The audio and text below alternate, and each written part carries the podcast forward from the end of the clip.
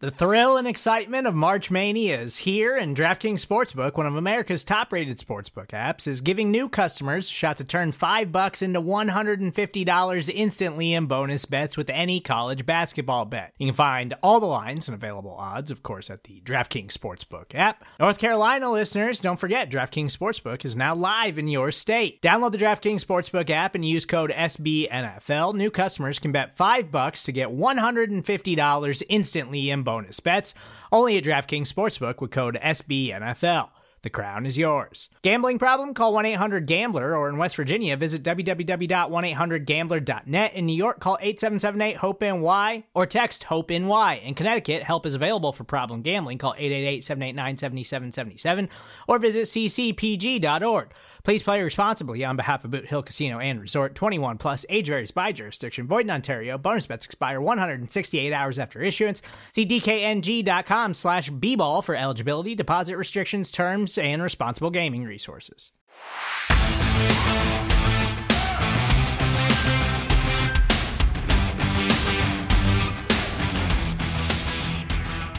Welcome, everyone, to the Writer's Block Podcast, Season 2, Episode 16. I am your host, Brandon Loree. Alongside me, I do have David Howman and Brandon Clements. Chris Halling is doing his best Steve Martin and John Candy impression. He is heading home for the holidays, so he isn't here right now, so it's just us tonight. Uh, I appreciate you guys holding down the fort. Last week, I know, Howman, you gave the great intro uh, with me having a little bit more of like a Super Bowl hangover after the Eagles win at home. Um, I had some things to take care of, so thank you guys for taking care of that. Unfortunately, though, when I come back, it seems like everything falls apart. The Cowboys lose in shocking fashion in Buffalo to the Bills by a score of 31 to 10. Very similar to kind of what happened earlier in the year against the 49ers.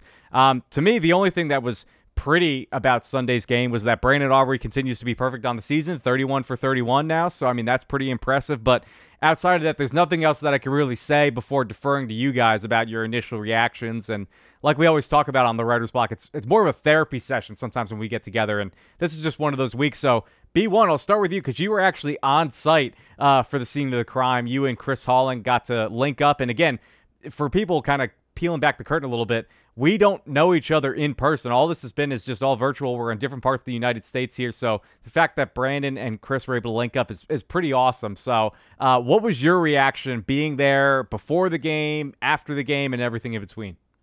Yeah, it was it was a lot of fun, and, and, and, to your point, like we haven't all met in person, so we've we've we've got to know each other through the great technology that we have these days, where you can sit here on these Skype channels and, and do different uh, video chats. Yeah, Chris, it was great because uh, as we know, Chris is a Carolina guy, and uh, he moved up close to my neck of the woods as we discovered. You know, he, you know, he got a gig up here, and he's about an hour and a half from where I'm at in Syracuse. And uh, the dominoes just kind of fell in place. You know, Dallas, Dallas is coming to Buffalo, and you know, I got tickets. And, you know, the missus and I were planning on going, and Chris and Chris and I just kind of talked, and he got a ticket to the game. Unfortunately, we didn't get to sit together. It just it just didn't work out that way. But we sat close enough, and uh, since he was on the way, it was perfect. So him and I. Uh, and then I set it up. He actually got in my car, and well, when I first met him, I didn't, you know, I stood next to him, and I'm like, "Geez, this is a this is a tall kid." You know, he's he's uh, just for all our our great listeners. Chris is a six foot six guy, and I'm five foot eight. So if you guys go to the uh, the you know the at, uh, icebreaker 21 and then uh, Chris Halling underscore, go to you know check it out. Like you could see, I'm an average size guy, and Chris is a very tall dude. So he he made me look very short. But uh, yeah, it was. It, we had a great time. We uh, we we went to uh, got some great wings at a, at a spot. I won't put the put the name out there because it's you know I'm not giving them free advertising. But we went to a great wing spot close to the stadium, and uh, it was packed. It was packed to the gills. And I'm telling you, Cowboys, Cowboys Nations came out 30. It was about, I would say, you know, 30, 35% of the stadium was Cowboys. You know, Bills fans might disagree with me on that, but it was, we had a lot of Cowboys fans. We interacted with a lot of great people. A lot, we met a lot of great Cowboys fans. And, you know, we, we you know, obviously dropped uh, blogging the boys out there, of course, to get some, you know, get some love. A lot of people actually, you know, a lot of people love, you know, they're like, yeah, we know blogging the boys. We know, we know about you guys. You guys do a great job. So it was, it was good to hear that from Cowboys Nation. And um, the atmosphere was fun. You know, it, it, the weather was crazy. It like downpoured. It was, it was, it was nuts we you know we I actually we got into the stadium late you know not late but like later into the pregame you know warm-ups we didn't get in as quickly as we could because I didn't see Brandon Aubrey's 58 yard field goal in warm-ups but I did get in there in time to watch him miss a I think it was like a 25 30 yard field goal he stoinked it So I was kind of nervous to see that, and I actually caught it on video. I sent it to our uh, our chat. But yeah, I mean, it was it was weird. It was uh, that that that first part was like, oh, that was interesting, and then I get to the seats, and uh, come to find out, I was I was in the wrong section, so I had to move. So that was that was fun. Uh, these nice, I will say, Buffalo Bills fans were fantastic. Um, I was I was one section over. I, was, I had to like go across the aisle. And these these season ticket holders were fantastic. They were just like, yeah, you know, move on over. You know, they're you know, I'm like, oh, I'm over here. I mean, I was like section 139, so I was in the corner of the end zone, which it was a great vantage point. So like they were nice, and then I you know I get my seats, and I'll be honest with you, it it all started for me on that first drive where James Cook like was stuffed, and then like they pushed him ten yards down the field. They just bullied their way, and I'm like, oh god, this is not good. This is not a good start. And as we saw by the final score, 31 to 10, you know, obviously 31 3 for a good portion of that game, it was not pretty. I will say halftime was a little more, um, a little crazy for me. So it was very rainy. The conditions were, you know, the I don't care about the conditions because I'm I'm an upstate New Yorker. I'm a, I'm a central New York guy. So like it's not snowing, so it was rain. Fine, it was great. I loved it. I just put the hood on. We were good to go. But the unfortunate part is about my experience. You know, I'm sitting. You know, you know, the the best part is obviously I'm sitting with my wife. Obviously, the unfortunate part of the experience was I went to reach for my pocket at halftime to grab, you know, grab my phone, just check, see if I can see any updates. You know, what's going on with Zach Martin, for example, because he, you know, he, you know, he had the quad situation. And uh, as you, you, I mean, the listeners can't see it, but I'm showing you guys on screen here. I have my ring on my finger. Uh, there was a short time there where my ring, my my my ring fell off my hand, my finger, and uh, I lost it in the stadium. Oh, and oh. yeah, it was. I, I, heard it. It was like ping, ping, ping, because you know, this, you know, it's it's it's tungsten. It, it and it, so it fell.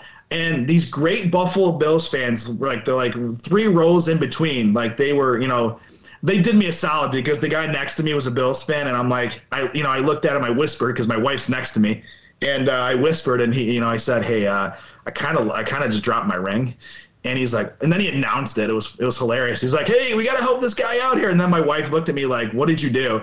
So then, you know, obviously she's like, what, you know, what the heck? So, uh, you know, long story short, everybody was looking around like in this area. It was like I had 15, 20 people, like a search party, and it's dark out. So we all had our flashlights on our phone. Got the ring. My, you know, my wife didn't put me on the couch, so it was a positive and the the lucky guy who found the ring asked me to you know you know asked me to you know marry him. So that was that was interesting. I think he had a few cocktails. So for you know b- me being the way i am he found my ring. I went up to the concessions. I bought him a nice uh, adult cocktail. So he was very very thankful. The bills fans were great. I, I honestly I was very, I was, I was, I felt great. Like they were talking smack, you know, Dak Prescott and everything like that. But it was, it, you know, it, it was fun. The Bills fans, they can be a little rowdy, but overall, I think part of it was because they're kicking the crap out of us. Like it was just a, you know, they just bullied us all game. It was just, you know, as a Cowboys fan, it was it was tough, but I'm so glad I was there. The the experience an NFL game, I haven't been to one in a few years. So it was it was a great experience. I know I know Chris, you know, Chris and I, you know, we had we had a lot of fun. Uh, you know, talking, you know, talking shop. We, you know, we ran into some people. We just, you know, we just, we had a good time.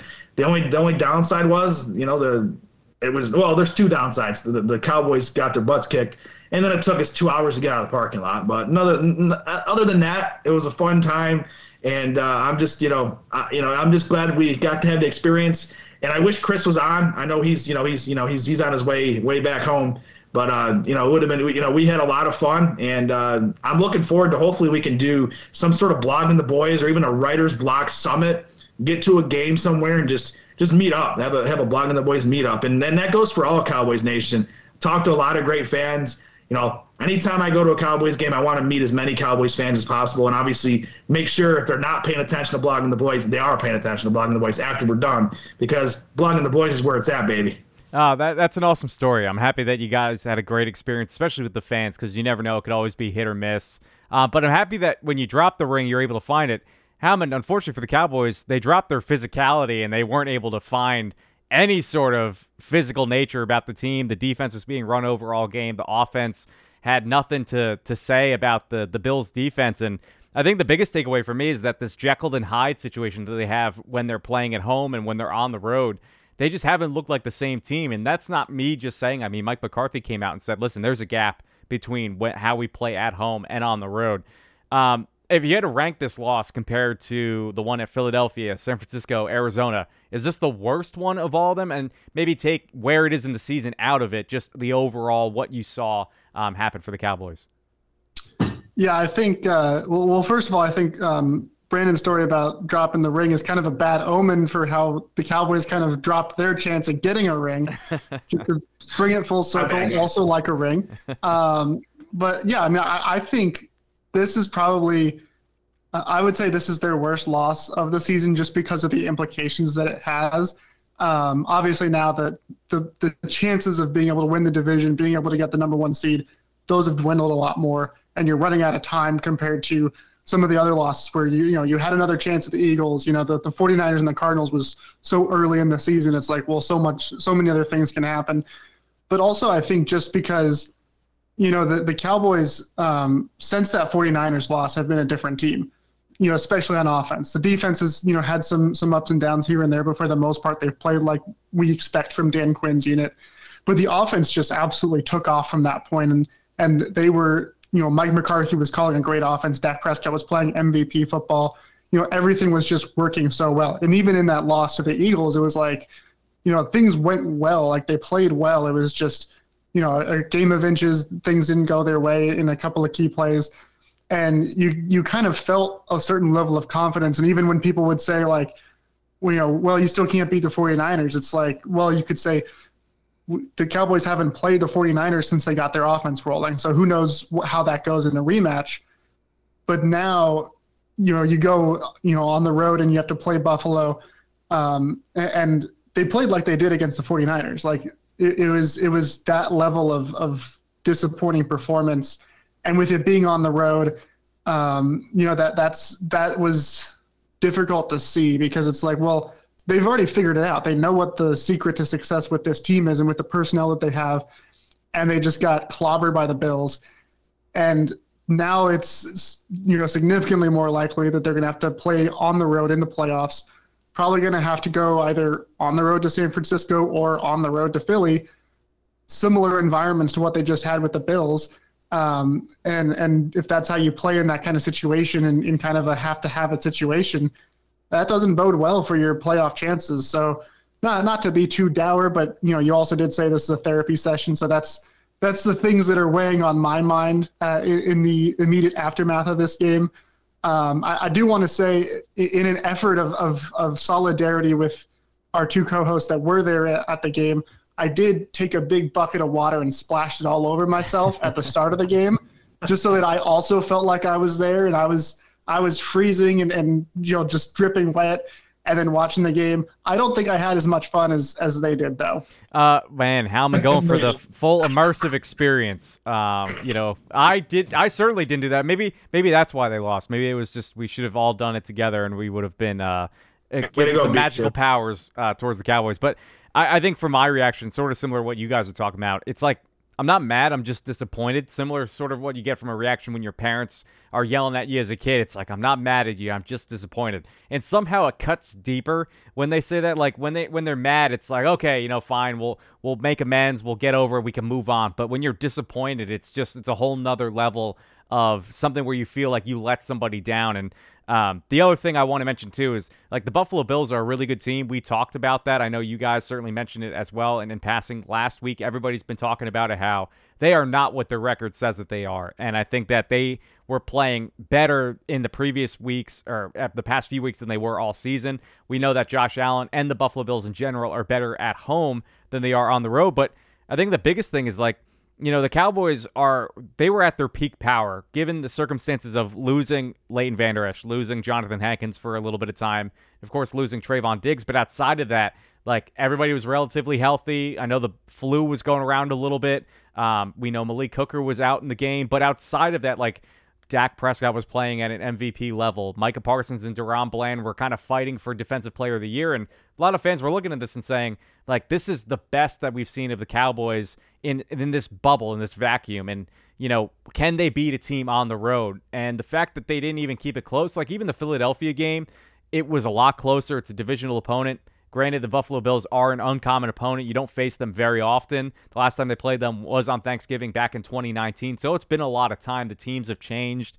But when you look at just the both teams in general, like you would have loved to see if the Cowboys didn't even win the game, just for it to be competitive like the Philadelphia Eagles game, but to actually be just from start to finish. And it seems like it's a common theme now in a lot of Cowboys games. Like you can tell within the first few minutes of the game where it's going to go, whether it's going to be a blowout, whether it's going to be close, like back and forth, like it was against the Seahawks.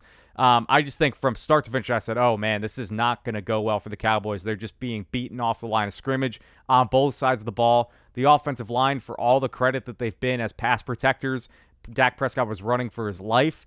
And the other thing is, I look at the Buffalo Bills defense. They are missing a lot of players too. Matt Milano's gone. Uh, Tre'Davious White is gone. Their corner. Uh, Micah Hyde wasn't playing. Um, AJ Epenesa wasn't playing, and he's more a rotational pass rusher. But this defense wasn't really putting it together. But the fact that they were able to do it against the Cowboys offense, make it look pedestrian like it did against the 49ers, that to me is just a disappointing thing where you're trying to carry momentum into the playoffs. We know that the Cowboys are in the playoffs. You know, we know that's a guaranteed, but now it becomes a seeding issue. And if they have to go on the road in the first wild card matchup to the second seed, whether that's Detroit, Philly, 49ers, you don't feel good about that. And then if they do actually, you know, become the fifth seed, you go on the road to the NFC South potentially. And then after that, like you said, Howman, the road to the playoffs becomes you know, on the road. It's not like they're going to be hosting a game unless the sixth or seventh seed has some sort of miracle run, and then you might host one, maybe two games. Uh, but I just, like I said, I think it was just a disappointing effort. Um, we'll see what this means moving forward. I think the Cowboys have shown they can adjust and bounce back very quickly. Mike McCarthy has never lost back to back games, I think, outside of uh, the 2020 season, going back to 2021 just once. Um, so I think you could be positive and say that they will bounce back. But it remains to be seen. The Miami Dolphins are a very tough team. I think that they are physical and also fast. So how does that mix in with where the Cowboys at? And oh yeah, it's on the road for Christmas Eve. So it's one of those things where remains to be seen. We'll see what happens this week. I from what I've heard on Monday, you know, between Mike McCarthy and all these things and the coaches, sounds like Dan Quinn's really ready to get back and and prove that that's not who they are. So I don't know. But this sort of leads into the game where we're trying to answer a lot of questions, a lot of statements that were thrown out there. Um, sticking with the holiday theme, we're going to do how the Grinch ruined the Cowboys season. Uh, and I will be playing the role of the Grinch, but not in things that I believe. I think there was a lot of talk around social media over the past 24 hours. Again, a lot of therapy sessions being thrown out there amongst Cowboys Nation. Um, so I pulled a lot of tweets, comments from bloggingtheboys.com with just some overall statements about the Cowboys, where they're at, and Brandon and Howman will be playing the role of Cindy Lou Who or Max the dog, where they're going to believe in what the Grinch says, or they're going to try and change the narrative, spin it in a positive way. This way, next week for Christmas, it's not as depressing as what we think it could be. So, with that said, I will get to the first statement, and I say to you, Howman, first. Uh, this version of the Cowboys will never be able to win another game on the road for the rest of the season. That means they will lose at Miami, at Washington, and then in the first round of the playoffs. Do you believe that or not? I have a hard time believing that, um, just because at the very least that that road game against Washington. I mean, you, you could always say, well, maybe that's a game where you know they maybe they pull their starters or or do what they did last year with, with the final game in Washington, where it's like they played their starters, but they weren't you know really trying too hard to win that game. Um, but even then, I mean, the Washington Commanders are so bad right now, and you know, there's there's like reports that the coaching staff already knows that they're out and everything, and like we, you watch the players play, and they just got officially eliminated from the playoffs too, and they look like a team that knows that it's all over after this year with the current regime. So like you got a good shot there. You also got a good shot against Miami. I know the Dolphins are are flying high and, and they have the potential to be, you know, one of the very best teams in football. But um, you know, one, their defense has been vulnerable in the past, and and there's you know good offense have been able to beat them. Their offense has been kind of inconsistent the last few weeks, um, and then also there's the, the the added aspect of the Cowboys coming off a loss and how good they've been coming off a loss under Mike McCarthy. So I think they got a good shot there. And then you know if, if they're playing on the road in the first round of the playoffs, they're playing whoever wins the NFC South, and that's kind of like that's a hot potato race right now. It's like those three teams are like, I don't want it, you get it. I don't want it, you get it. Like the Falcons looked like they had the inside track, and then they complete. I mean, they lost to the Panthers this week. Like, how do you do that? And and that now it's the Buccaneers are in first place, but Baker Mayfield's the quarterback. You never know what you're going to get from Baker Mayfield. I'm a fan of him, but it, I'm, I'm hanging in there. I'm struggling to be stay a fan of him with sometimes. Um, so I think you got a good shot there to, to get a road win, but um, it, it is. I, I, get the the overall point though is is the general concern of being able to go on the road and beat a good team on the road, especially in tough circumstances like this. And and you know I, I understand why someone would have a take like that, but at the same time, like you can beat Washington, you can beat whichever NFC South team it is, and you can beat the Dolphins too. Honestly, like it's just from an environment standpoint, playing in Miami way better than playing in Buffalo in the middle of December. Now, B1, couldn't we say that, let's say, playing at Miami, potentially wild card at Tampa Bay, warmer weather games, but d- does this loss give you any sort of confidence where if the Cowboys were to go on the road in Philadelphia, let's say, for the second round of the playoffs, if it got that far, does that give you any confidence where if they need to play a physical game, now this is going to be late December, um, you know, I'm actually into January, you know, it's going to get cold. Uh, being a, a Northeast resident, it gets cold especially around the Philadelphia area. So, does that give you any sort of confidence where when it all matters, this team won't really be up to the task? No, I think I think we'll be. I think the Cowboys will be up to the task. I think I think this game was one of those where they, you know, they, they were on a great winning streak, five games in a row, and I feel like they needed to get punched in the mouth to to come back to earth. And I feel like you know, for me, like, you know, as, as a sports fan, like, it doesn't matter if it's basketball, football, whatever the case may be. If you're rolling, like, as a basketball fan, if your team's doing really good and, you know, you're, you go into the NCAA tournament and you, you know, you're, you haven't lost a game in a while, chances are you're probably going to lose a game in the tournament. So in, in the, in early in the tournament. So when I look at the, like, when I look at like the Cowboys game, I compare it to, like a top tier team in the NCAA basketball before the tournament where they lose a game they maybe shouldn't have, you know, shouldn't have lost, but it gives them time to reset. Okay, what are we doing? We got complacent here. Fix the problem and then go on a run. I've seen it before where teams like that in, in, in, in, the NCAA tournament have made deep runs because they got beat by a team they're not supposed to get beat by. I don't care what anybody says they should not have lost to the Buffalo Bills yesterday. The Buffalo Bills are, I don't care. I know the scoreboard says one thing, but the, the Dallas Cowboys, player for player, are a better team than, than the Buffalo Bills. The difference is the Buffalo Bills came out and punched them right in the mouth right out of the gate. I think the first mistake of the game was when it was on the it was the coin toss. Go get the ball. Take the ball, go on offense and go get it. Like go get some points because what I've learned about the Dallas Cowboys team this year that does still make me nervous where they can't, you know, they they have a possibility where they, you know, when it when the going gets tough, you know, they might just crumble like they did against the Bills. They they literally just, you know, they took it right on the chin, right on that first drive. I mentioned it in the beginning. They that first drive, James Cook was stopped at like the 47 yard line. I think, well, whatever it was, I think it was the 47 yard line and he got it. They, like his team just pushed him like seven, eight yards down the field. Like to me, the Cowboys are not they're not built enough to get punched in the mouth right at the get go and then come back swinging. They're the team that has to come in and lay the punches first and put the gas down. So I think the first mistake was you need to you needed to take the ball and shove it down their throats first. And that's that was my take. And, and, and you know, going back and watching the you know watching the film because obviously I was in person, so it was a different vantage point. But going back and watching the film that I did today, you know, that's that was the that was the issue that I saw. It was they should have taken the ball first and done it. Now here's the other issue. And it comes on Mike McCarthy. I know Howman does a great job with McCarthy Chronicles every week. Always read it, guys. Anybody, anybody that uh, you know follows us, you gotta read those. Always great content from from uh, you know our boy Howman here with, with McCarthy. But speaking of McCarthy, what the heck was he doing? A third and one down 18? Yeah, let's just take a deep shot. Like, no, the conditions are bad. Literally, I know this because I was there. The conditions were not great. Run the freaking ball. Like the problem that I had was I felt like I felt like McCarthy. It wasn't one of his better games as, as a coach.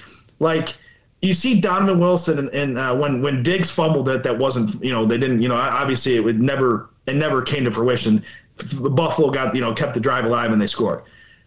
If you see your team, you know you see the body language. Diggs knows he fumbled it because he's telling his guys, "Let's get you know let's get on the ball here," and you know, and you see Donovan Wilson and the rest of the Cowboy defense sitting there like, hey, like we've you know we recovered the ball. Why didn't Mike McCarthy call a timeout there? Like to me, and, and I saw I saw Danny Phantom on there, one of our great one of our great colleagues at Blogging the Boys. He put it out there, and people were you know going ahead like, oh, you'd be mad if you know if you called the timeout and then lost the challenge.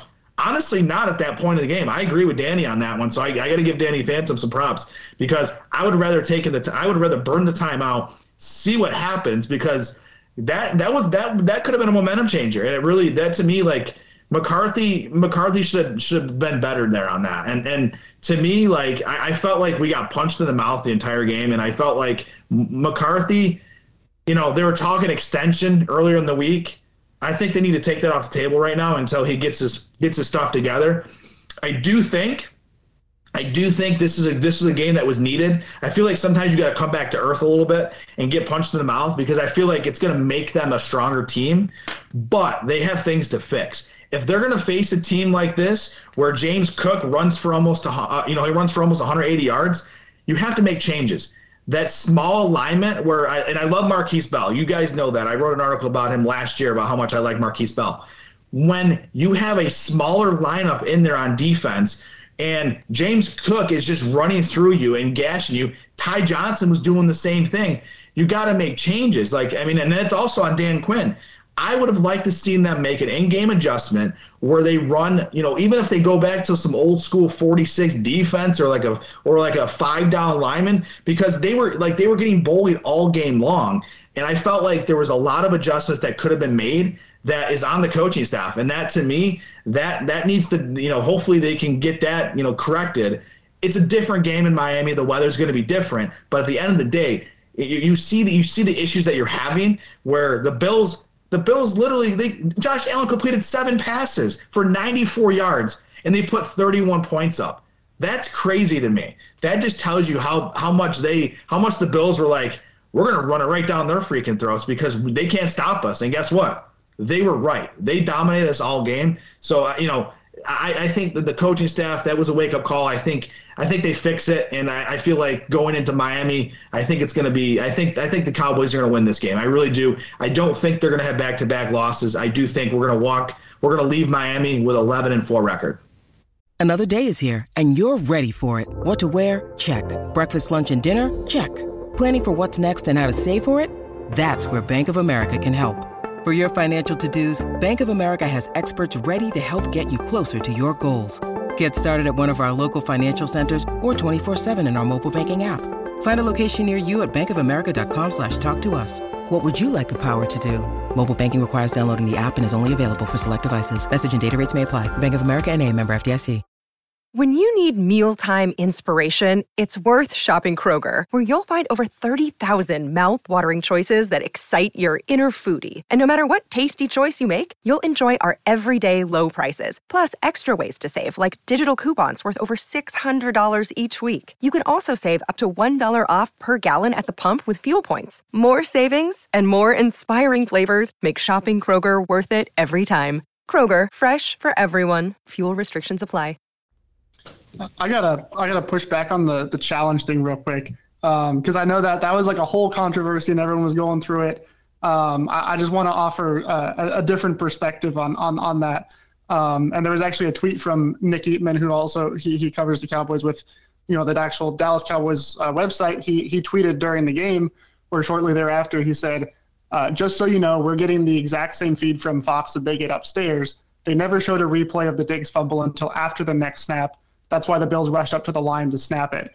Point being, I mean, the Cowboys have a whole setup on their staff. They have assistant coaches who are specifically dedicated to, you know, watching the footage as they get it to, to say like, oh, we saw something here, like we, sh- we should challenge this.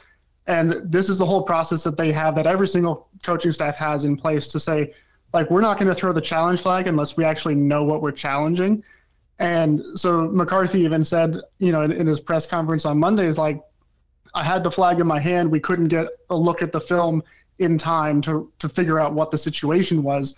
And you know, everybody on Twitter was saying, "Well, if the offense is hurrying up to the ball, you know, that's a dead giveaway." But I mean, anytime that there's a play like that where it's kind of close, the offense is going to hurry up to the ball. That doesn't. The players didn't know whether or not he actually fumbled it. They just knew there was, you know, potential for him to challenge. So, you know, if McCarthy throws a challenge flag there, without knowing what's going on and it ends up not being something that can be overturned, then everyone's going to come at him for, you know, making an Ill, ill-informed decision and getting played by the Bills. And if he takes the timeout and then they review it, they challenge it, and they still don't get the call because you know sometimes we see it on the, on the film and say there's they're clearly going to overturn this, and then they don't. Well, then you've lost a challenge. You've lost two timeouts just like that. So you know you, you could say like yeah he should have he should have been more aggressive on trying to do that, but at the same time like these are all the different thoughts that are going through your mind with zero information, concrete information to act on in the span of a couple of seconds. So you know it's it's really it's easy for us to like look back in hindsight and having seen the replay right after and been like, oh yeah, he should have done that, but they didn't have the information, they didn't have the time to to get the correct information, and th- those are some of those like we talk about bang bang plays in the NFL. That's a kind of a bang bang play for the coach. So, I mean, it, it would have been nice if he challenged it, but at the same time, like the very next play when they ran up to the line, Mazi Smith gets a sack. Like they back him up nine yards.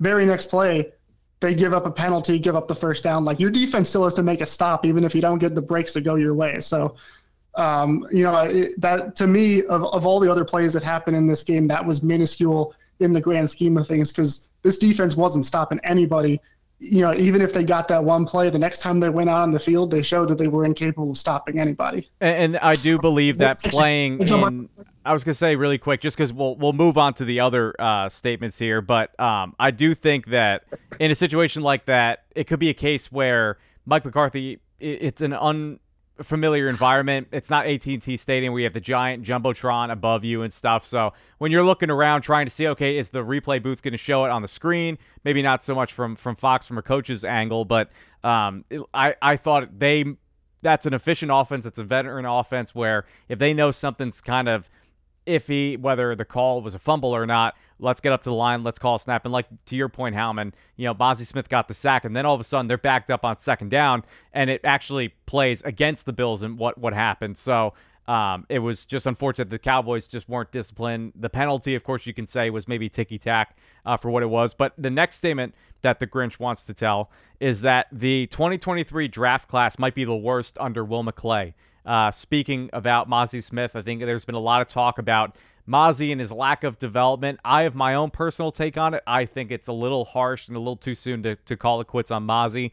Uh, but in his first start, uh, without Hankins in the lineup. He actually had, I think it was the third best PFF grade on the team for defense. But again, that's where sometimes maybe the grade doesn't match up with the tape. There were certainly some rough moments. I thought he had some great moments as well. But when it came to stopping the run, Howman, is that something that you agree with? Where, you know, when you look at the draft class as a whole, Mazi Smith might not have been the best defensive tackle to take. And then also, too, when you look at the second round with someone like a Schoonmaker, maybe they take the offensive guard instead in O'Cyrus Torrence. And then maybe you have a different discussion about maybe where the offensive line is in the trenches eh, with having him come in instead of someone like a TJ Bass. Yeah, I, I have to completely wholeheartedly disagree. Um, for one, Mazi Smith played great in this game. I mean, he he when, when to your point, he was one of the, the highest graded players uh, at, at, PFF. That was that was not one of those situations where you look at the player grade and go like, that doesn't match at all what I saw. Like this run defense, to be clear, it, it would have been better if Hankins was playing, but it wouldn't have changed a thing really because every other player except for Mazi Smith and really Demarcus Lawrence on this defense, none of them showed up to play except for those two guys, and that that's a huge problem. If you look at uh, on NFL's Next Gen Stats website, they have like a, a really helpful chart graphic of like all of James Cook's runs, and you see all of his big runs of like five yards or more. They're all coming outside. Like he was not running at Mazi Smith. He was not running up the gut. He was getting the ball. He was going outside. He was a lot of times they were targeting Micah Parsons, and you know Micah Parsons, phenomenal pass rusher. This was probably his worst game as a run defender in his whole career. They they just ran right at him. They were taking advantage in much the same way that the Cardinals did in Week Three of his aggressive over pursuit, trying to get to the quarterback, and they were able to just kind of go around him and then cut up the field. And they got offensive linemen on Markquese Bell down the field, on Donovan Wilson down the field, and they just you know, they, they just absolutely gashed him over and over and over. But it, it had nothing to do with Mazi Smith. You know, there, there were a couple of, of reps where he, that he had that weren't necessarily his best, but you're going to get that when you're a rookie that's not used to playing that amount of snaps in a game suddenly playing that and doing it on the road and in uh, an unfamiliar environment. But I mean, he's he's played well in his limited snaps this year. He just hasn't played a whole lot. Um, as for the rest of this rookie class, that's kind of the same deal. Is we haven't seen them play, but it's not necessarily because they're all bad. It's you just have a really good team, and and that's I think a lot of people kind of get uh, stressed about this rookie class because it's like, well, most of them are healthy scratches. They're inactive. They're hardly playing, and it's like, well, coming into this season, what what were the the areas where you really felt like a rookie was going to come in and actually step up? I mean, this is a team that two straight 12 win seasons, back to back playoff appearances. This is a good team, and, and most of the moves that they made in the offseason were bringing in veterans like Stephon Gilmore, Brandin Cooks to step up so that they didn't have to fill them with rookies. And really, the one spot, I mean, you, you talk about like tight end. They drafted Luke Schoonmaker. Of course, he had a, a late start to training camp, and then Jake Ferguson just absolutely took off. So, um, you know, that's that's not going to be an area for a rookie to really come in and make a difference. And then kicker, where they've had a really phenomenal rookie in Brandon Aubrey, who who came in and did everything and more that they were hoping for. But as far as these other guys, like you don't want to see Asim Richards playing right now. You don't want to see TJ Bass playing right now. Um, you know, Deuce Vaughn, they kind of tried to give him a little bit of a role early on, and he showed he wasn't quite ready for it. But they've also been fine at running back. Tony Pollard's getting better each week. Um, I mean, th- this is they. This was a draft that was largely going to be guys to to provide depth and then develop for future use. So it makes sense that you're not seeing a whole lot of them um, and Mazi, in Mazi's case, like he is seeing the field just not very much, so it's easy to overlook his accomplishments. But I like what we've seen from him. Yeah, and, and similarly, in a similar question um, or statement rather uh, by another Grinch online, B1 to you, uh, another Grinch said the Cowboys' defense has not been built to stop the run. They're only trying to take the ball away and intercept passes, play fast. But when it comes to playing physical, they're not built to be a physical defense. What do you say to that? I agree with that actually. I think that's a pretty good assessment. I mean, I was I was going back and watching the film. There was one sequence where the undersized Cowboys, which that's the thing, like we're, you know, I think against the Dolphins, with the way the Cowboys defense is built, I think we'll be fine because we're going to be we're more of a speed uh, a speed defense versus a you know a big physical defense. We don't have a traditional you know 250 pound middle linebacker like we just that's not that's not in our DNA. That's not how our team is built. So that you know that, that you know that person's you know point is you know that's I think it's very valid. And there was a play in the third quarter where offensive lineman Dion Dawkins uh, for the Buffalo Bills I call it the Michael Oher. If you guys have seen the uh, you know the blind side, he he took Damone Clark on a ride for like 20 yards. Like it was it was uh, it was a clinic, and you know, and of course you know you know Damone Clark's not you know he's a big guy compared to us because we're all normal human beings, but um, you know Dion Dawkins is a big you know he's a really big guy. And that just proves my point that we, you know, if, if they, I'm not saying if, if the guy was 250, 260 pounds, like old school linebackers that we used to see in the league, he's getting pushed that far down the field. I, you know, I could see him still getting pushed, but like he rode him down the field, and to me, like it, I felt like we got bullied. I feel like it was it's a combination of yes, the the we're a we're more of a turnover savvy defense, which is good when you're getting turnovers. When you're getting turnovers, that's the catalyst to these big blowouts. We had that we had that blowout early in the season against the Giants, and Dak didn't have to do anything, and people were like, "What's wrong with Dak?" We didn't have to use Dak because we got a lot of turnovers. When the turnovers are coming, the, the Cowboys defense are magically they're the best defense in the league. That's what happens when you get turnovers. It just it makes everything just flow. You're getting good field position for your offense. You're doing this, that, and the other thing. But when you're not getting turnovers, and then when the going gets tough, the Cowboys defense, I feel like in, in many ways, and I'm just gonna say it, they're soft. And I, I, you know what? And I'm just gonna say it. I, you know, put I'm putting it out there. You get, you know, cut make a promo out of it. I don't care.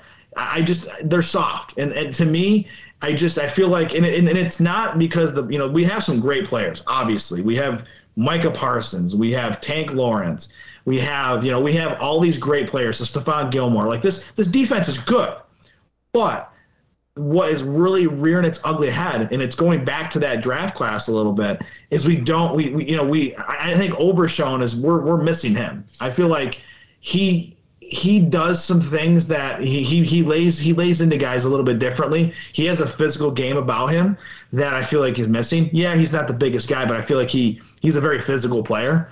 Now, the other problem is we lost Leighton Vander Esch. He was our true middle linebacker. He was a normal sized linebacker by stand by you know by normal standards. The Cowboys are playing with essentially safeties right now. Like these guys are like a, you know, like Markquese Bell in most situations he's probably playing safety you know or, or a cornerback. Like that's just he's just not you know he's not normally you know he's not a built for that position but he's done a heck of a job. He throws his weight around. He's he's a he's a he's a he's a missile in there. But the problem is and i saw it on i saw it on sunday where dawson knox just put his anchors on him and just said all right Markquese you're out of the play bud. And that was it. Like if you have a 250 pound linebacker in that situation with you know against a guy like Dawson Knox or uh, or Howman's favorite guy uh, Kincaid there, you know Kincaid we know Kincaid's not that great of a blocker, but that's kind of a bad example. But um, you know if it's a 250 pound linebacker in that situation, I can tell you right now, Knox or any any of those tight ends, they're not they're not going to push push them around. I think the size the size just kind of came back to to bite the you know bite the Cowboys in the rear end. And now it's on tape and this is what has to happen. They got to make some changes. I don't think it has to be necessarily, all right, we need to bring in, you know, some 250 pound linebacker to make it work. It's you could just scheme it differently. And like I mentioned earlier, run run a more of a you know like an old school 46 kind of defense like the you know i know i know it's like yeah the game's different from 1985 with the bears i understand that but if a team is gashing you on the run you might want to have that in your package even run even run a five down you know lineman front where you, you know even if you know even if you have Micah Parsons and Tank Lawrence on one side and you have three interior you know uh, defensive linemen so you have three essentially D tackles like an Osa Odighizuwa in there and Mazi Smith you know even like a Chauncey Golston you have those guys in there. I feel like that'll shut down the run game. And that's the thing. And I made that point earlier. Josh Allen threw for he threw seven he completed seven passes. He threw the ball only 15 times that's not Josh Allen, guys. Like Josh Allen can throw the ball pretty darn good. They they knew what they were doing. They came out there with a game plan. Sean McDermott and his coaching staff, for whatever whatever you want to say about them, with everything that we've you know everything that happened, the reports that are coming out about different things about the locker room and all that. They came out and played. They bullied the Cowboys, and it's, it's just the way it was. And that defense, that Cowboys defense, looked really soft on on Sunday and, and and it's it's on tape. So the Cowboys need to figure this out, or everybody else is going to do it, and it's not going to be pretty. And I do think that the Bills made an effort to take the ball out of Josh Allen's hand because they know that the Cowboys are opportunistic with turnovers, and they know Josh Allen has been having a lot of turnovers this year. And it's like Dan Quinn and maybe the de- the defense had a plan for okay, if we're going to be beat, we're going to be beat by James Cook. You know, maybe they didn't have as much faith in James Cook beating them, even though the narrative and everybody was saying, like, no, he's a very explosive player, very underrated, very underutilized. And now, under this regime of Joe Brady switching offensive coordinators, he's been used a lot more. He's He loves James Cook. They were talking about that in the broadcast and how they think of him as a centerpiece of the offense. And to me, it's like that's why, like I said, the Buffalo Bills are a very, very good team. They shouldn't be taken lightly. Um, I always thought that heading into the year that, that the Cowboys would lose this game, but you figured maybe you catch the Bills on their heels a little bit, you know, with their struggling season. There's a lot of tension seemingly in the locker room. They fired their offensive coordinator. Maybe all things would kind of f- fall into place where, of all the years to beat Buffalo, this would be the one for the Cowboys to kind of catch them at a good time. It just didn't work out because James Cook was like Barry Sanders, and like you're saying, the, just the physicality, the difference between their offensive line and the Cowboys' defensive line, it just didn't look like that the game plans were, were matching up. And like you said, scheme things up a little differently. I was looking, Rashaan Evans only had 11 snaps on defense all game, so they wanted to go light, I think, a little bit more because they thought maybe Josh Allen would try and run a little bit more, maybe throw a little bit more, but unfortunately, it just didn't work out that way. And maybe you change things up, and I know Dan Quinn talked about that tackling and takeaways are bread and butter of the defense, and we need to get better in those areas. I know the Cowboys had uh, a season high in missed tackles, I think, with maybe 12. Uh, the most they've missed since the San Francisco 49ers game. So it really was bad all around. Um, I'll get to this last statement before we close out here, and it's looking ahead to next week where uh, this one final Grinch comment says, the well, actually, there's two here. I'll go with this one.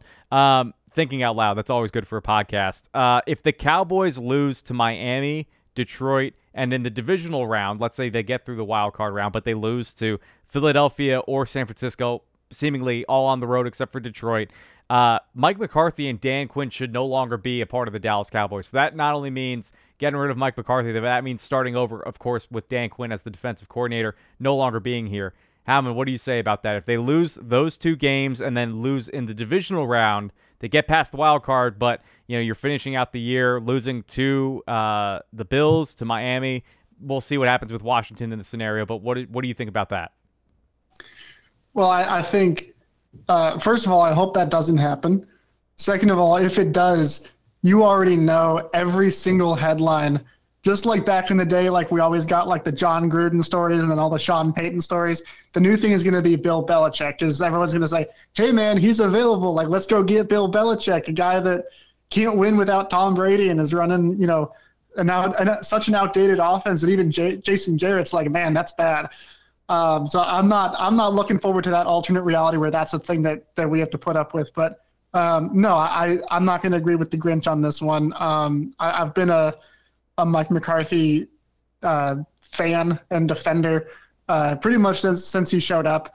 Um, I, I, do want to say for the record, I that was not my preferred choice for the Cowboys when they made that hire. Everyone knows I was on the Dan Campbell train. Um, still think as much as I love what McCarthy has done, I think probably Campbell would have been better, but that's a different conversation. Uh, maybe we can talk about that when they play the Lions in a couple weeks. But uh, every I liked everything that we've seen from McCarthy and just talking about. I mean, three straight playoff appearances, back-to-back 12-win season, a chance to make it three straight. These are things that haven't been done since Jimmy Johnson and Barry Switzer in the 90s. Like the the the consistency that McCarthy has brought to this team is something that this franchise does not have, has not had, and that's with that's with Bill Parcells coming in. That's with experienced coaches like Wade Phillips. That's with guys like Jason Garrett who played there in the 90s and like were literally on the team when they last had that kind of consistent success. None of these guys were able to replicate that. McCarthy has brought that. Dan Quinn has brought, you know, consistency for the most part on defense. Obviously, they you know haven't had their their best performance the last few weeks. Um, but I mean, you you can say you know Super Bowl or bust, but at the same time, you look around at all these other teams that you know fire coaches so quickly. You look at the Panthers. I mean, you know, with Matt Rhule, like they everyone thought, you know, they got the the belle of the ball when they got Matt Rhule out of Baylor. Didn't go so well. Then they bring in Frank Reich, and when they hired Frank Reich, everyone was like, "Oh man, he was so good in Indianapolis." Like they finally got their guy. Didn't even make it through the first season. Like there are so many examples of teams that move on too quickly from their coaches because they think they should be doing better, and very very rarely do they actually end up doing better. They just create more instability for the franchise and the Cowboys finally have stability. They finally have consistent success. They finally have, you know, three straight playoff appearances now.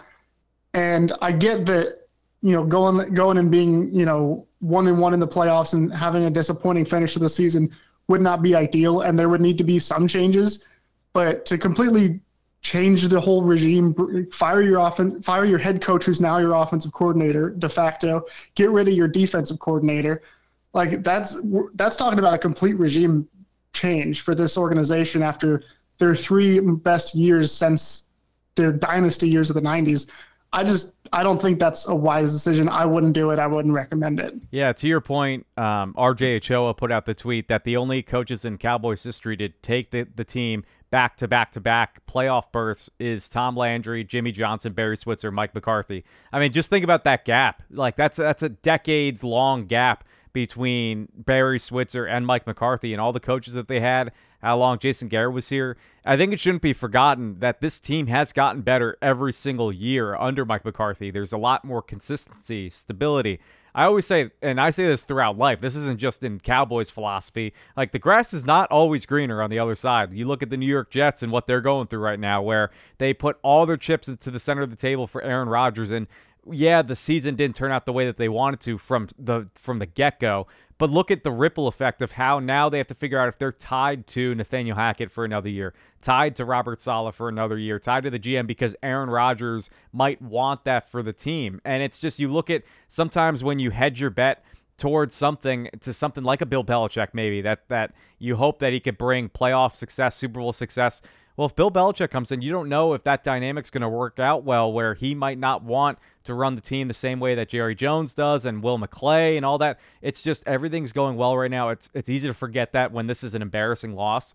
But again, you learn a lot more about your team and who you are from these types of losses. You mentioned B1 at the top that the Cowboys should learn from this and get better. Sometimes it's almost necessary to lose a game like this. And just like the Cowboys offense improved after the 49ers game, maybe the defense comes back into form and kind of can prove things a little bit more and showing that this is not who they are. Uh, but to just get rid of your offensive coordinator, head coach, and defensive coordinator because maybe the season doesn't go the way that you want, to me, that just shows a lack of stability and structure and really doesn't look appealing for a lot of the rest of the veterans that you're trying to sign long term. I mean, Dak Prescott is at his best season under Mike McCarthy throughout his entire career this year. Mike Parsons has been a revelation under Dan Quinn. CeeDee Lamb has gotten better each and every season after being drafted by Mike McCarthy.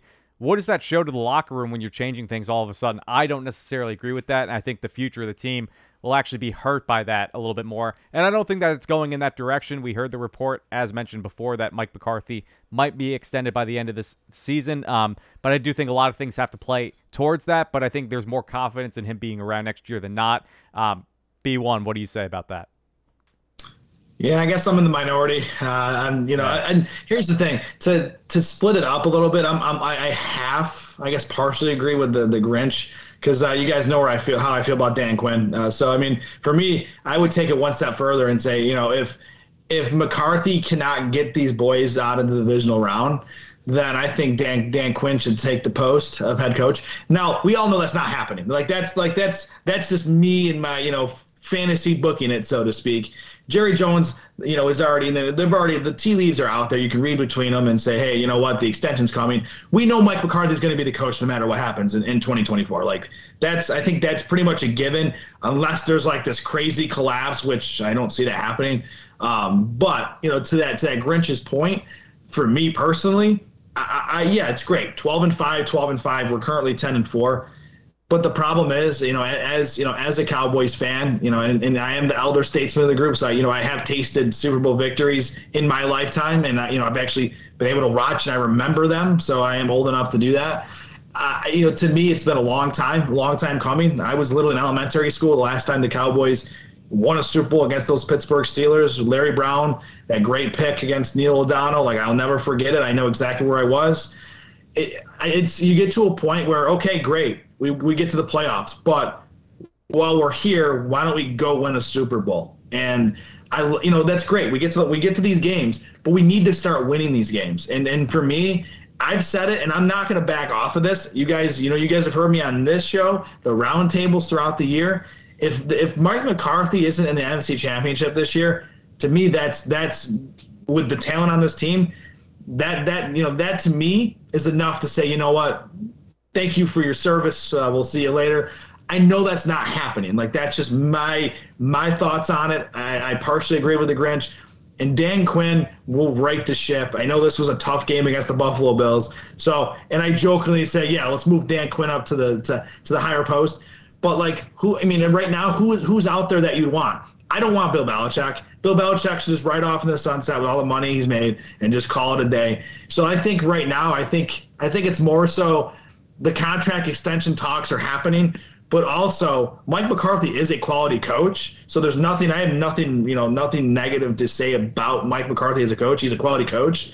So to me, who do, who do you bring in that you're like, okay, like the team, what we have, you know, Mike McCarthy got us to the divisional round.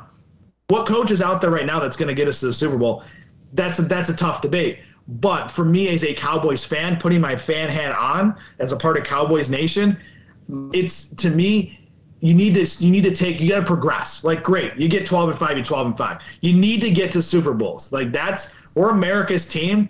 Like we you know, unfortunately, we haven't been there all this time since you before you guys were born. Like I you know, I was a little kid at that point. Like it gets to a point where Jerry Jones, he's getting up there in age. He might get to the point where and I know it's not happening at this stage, but he can get to this point and say, "No, I want more." And that's that's where I'm at with with the whole McCarthy Dan Quinn situation. If anything, Mike McCarthy goes before Dan Quinn. That's just my take. based on a firing situation.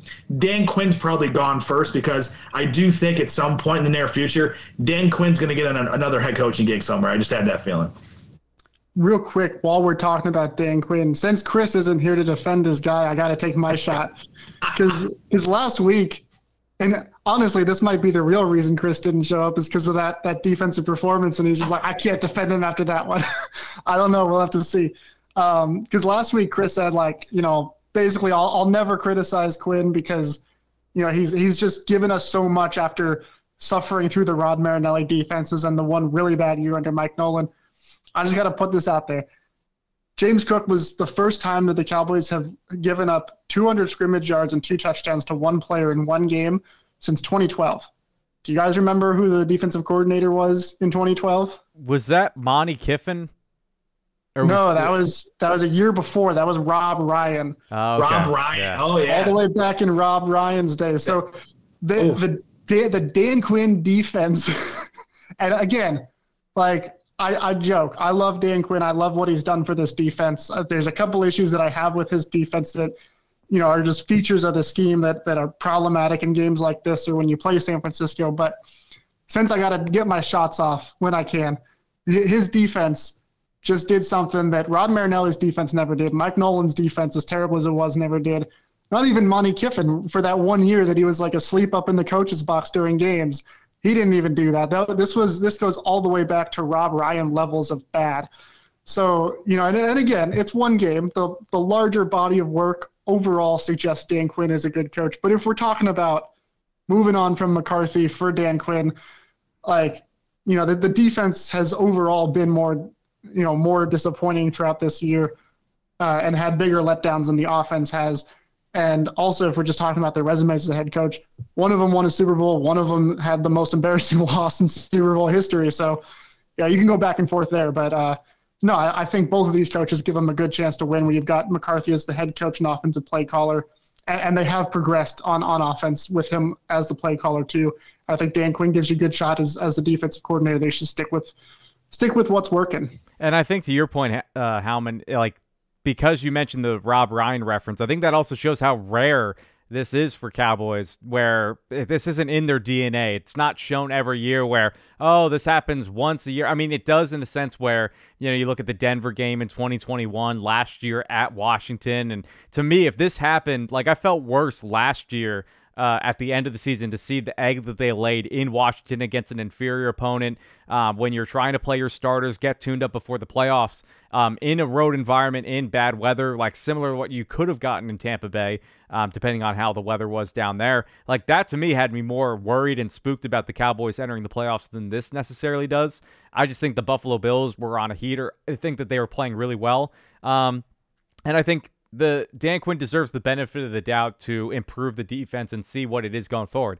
Now, if they don't do as well this week coming up against Miami and then the following week against Detroit, then I think you're really starting to have issues where it's it's unfixable at this point because the trade deadline is gone.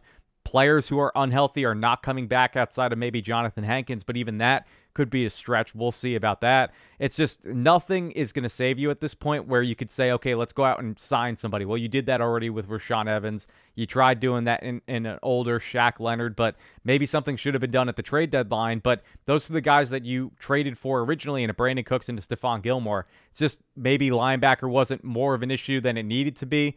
DeMarvion Overshown, of course, was probably going to be playing a bigger part in this team's plans on defense. And just again, injuries play a factor. It happens. So he just isn't a part of it. So maybe they were just caught um, empty handed at that point. So we'll see. And we'll see where the next two weeks go for the Cowboys. I think the next two weeks will be more telling about this team than what we just saw in Buffalo, which, of course, that's sort of a cliche thing to say. Um, but I do believe that that with whatever happens in Miami and against Detroit, those are both high powered offenses. If the Cowboys can't kind of collect themselves a little bit, one on the road in a warmer environment and one at home, then I think we can look at the next podcast after that, you know, right before New Year's or after New Year's and say, "Hey guys, you know what? Maybe this isn't really going to work out anymore with McCarthy and Dan Quinn." But we'll we'll leave that up for the future. Um, of course, we're actually not going to be talking to you guys next week. Um, we're going to be off for the holidays, I believe, maybe if that, and then we'll we'll figure everything out on our end. But um, if we don't talk to you between now and then, enjoy all the holidays and all these things.